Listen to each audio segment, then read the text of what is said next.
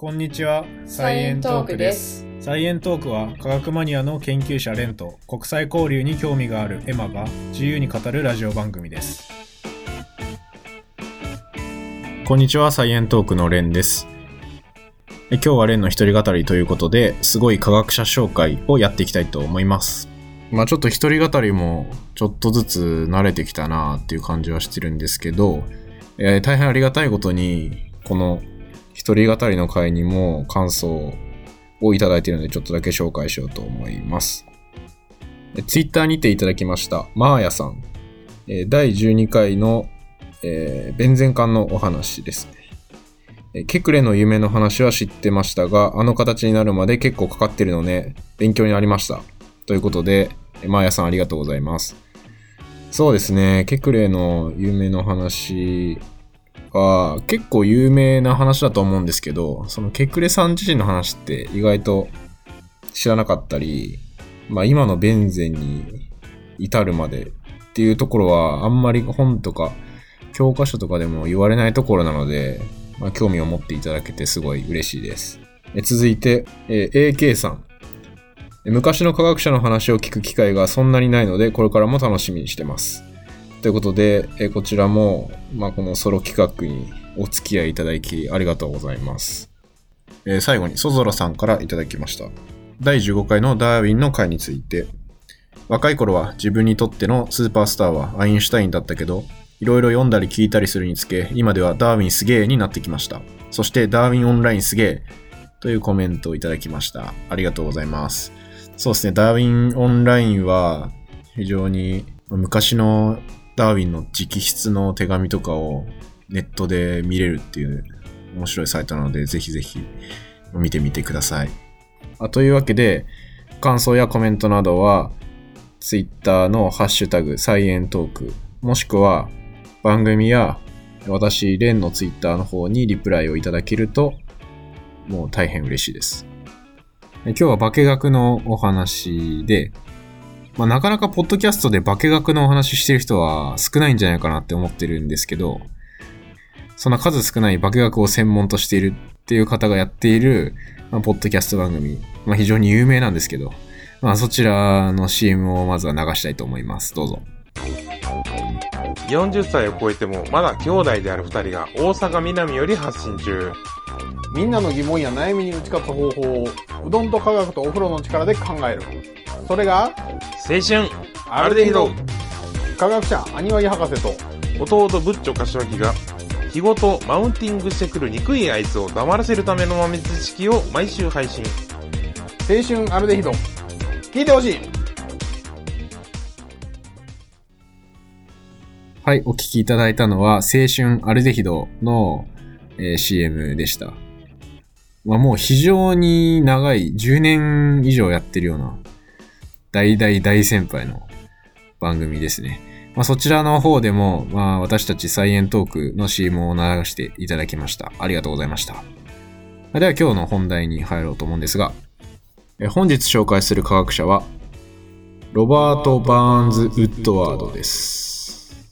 これ、ポッドキャスト聞いてる人で知ってる人って、あんまりいないんじゃないかなって自分は思っていて、今まで結構有名どころの人を紹介してきたと思うんですけど、ここに来てちょっとだけコアなところをついてみようと思って、えこのウッドワードさんについて紹介したいと思います。ウッドワードさんは、まずどんな人なのかというと、えアメリカの有機化学者です。で、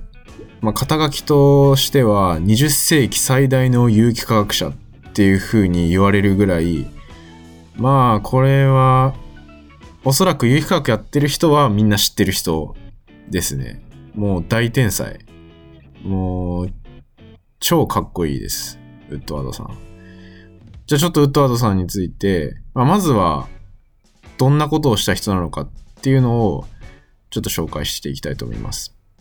ウッドワードさんの専門的には、有機合成化学っていうところで、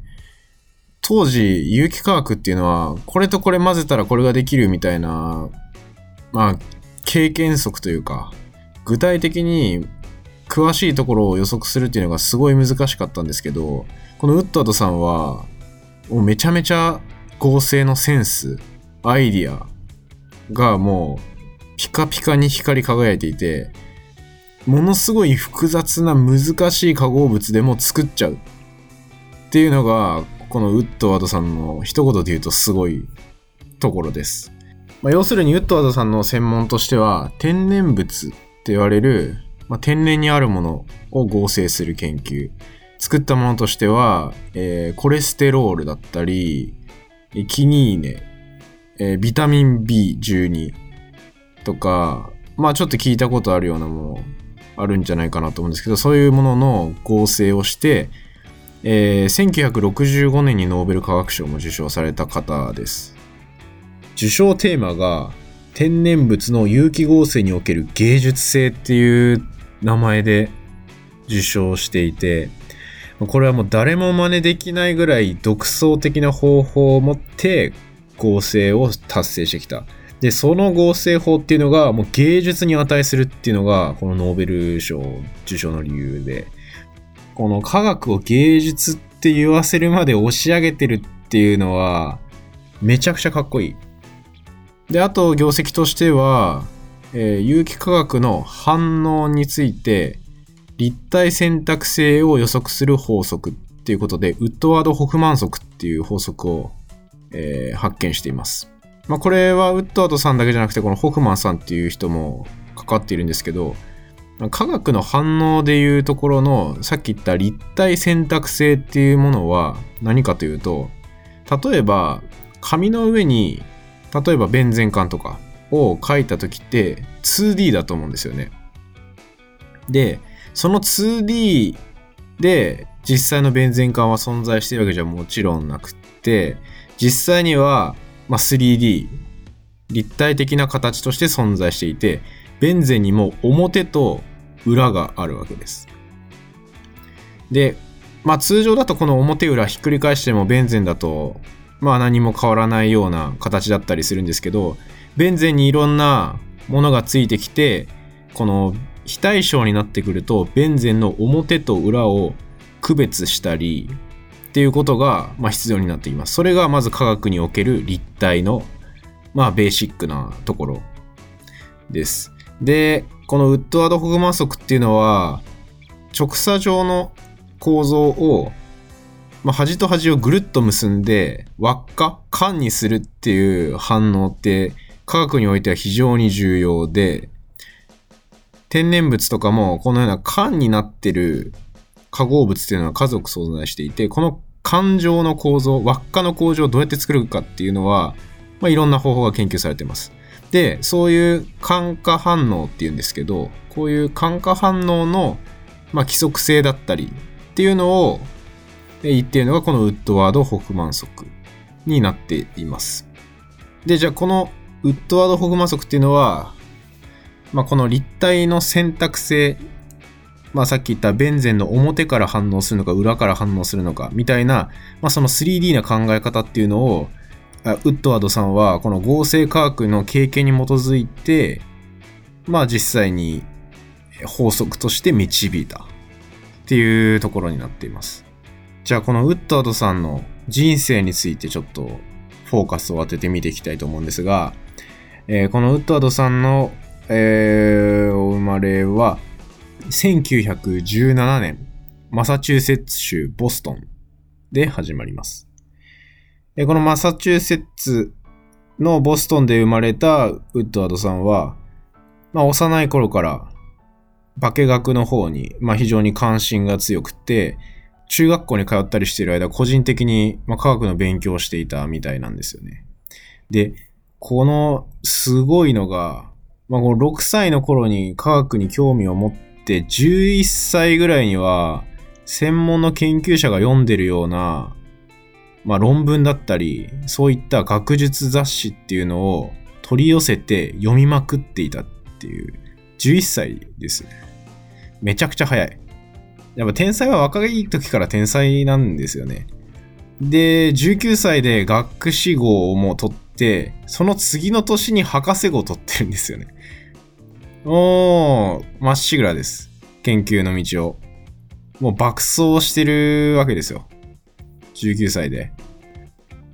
で、めちゃめちゃ早く博士号を取ったんですけど、そこから、まあ、MIT だったんですけど、まあ、そこからイリノイ大学に博士研究員として、まあ、在籍した後に、えー1937年ハーバード大学の、えー特別研究員として研究した後に、えーハーバード大学の教授として、えー研究を続けたということですね。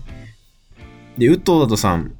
えー1944年、27歳の時に、キニーネっていうものの、まあ、合成を達成したっていうところで、まあ、これがものすごいインパクトを持って、世間にその名を轟かせるわけです。で、このキニーネっていうのは、まあ、木の樹皮に含まれているのはアルカロイドって言われる化合物の種類なんですけども、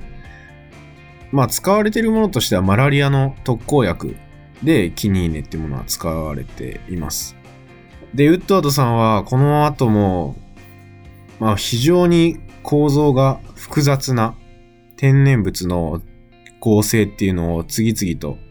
達成していってるんですけども、合成で一番重要なことっていうのは、まずは計画なんですよね。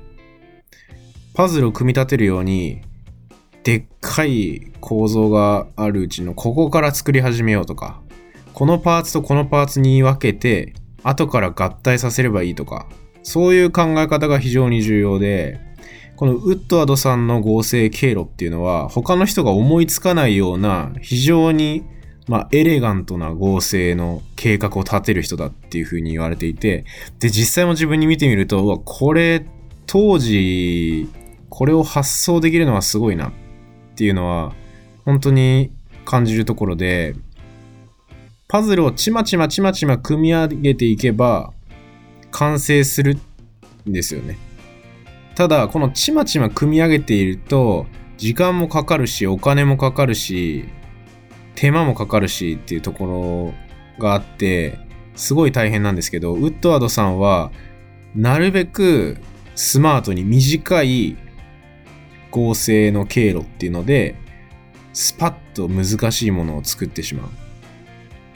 まあちょっとこれ非常に抽象的な例えになって申し訳ないんですけど、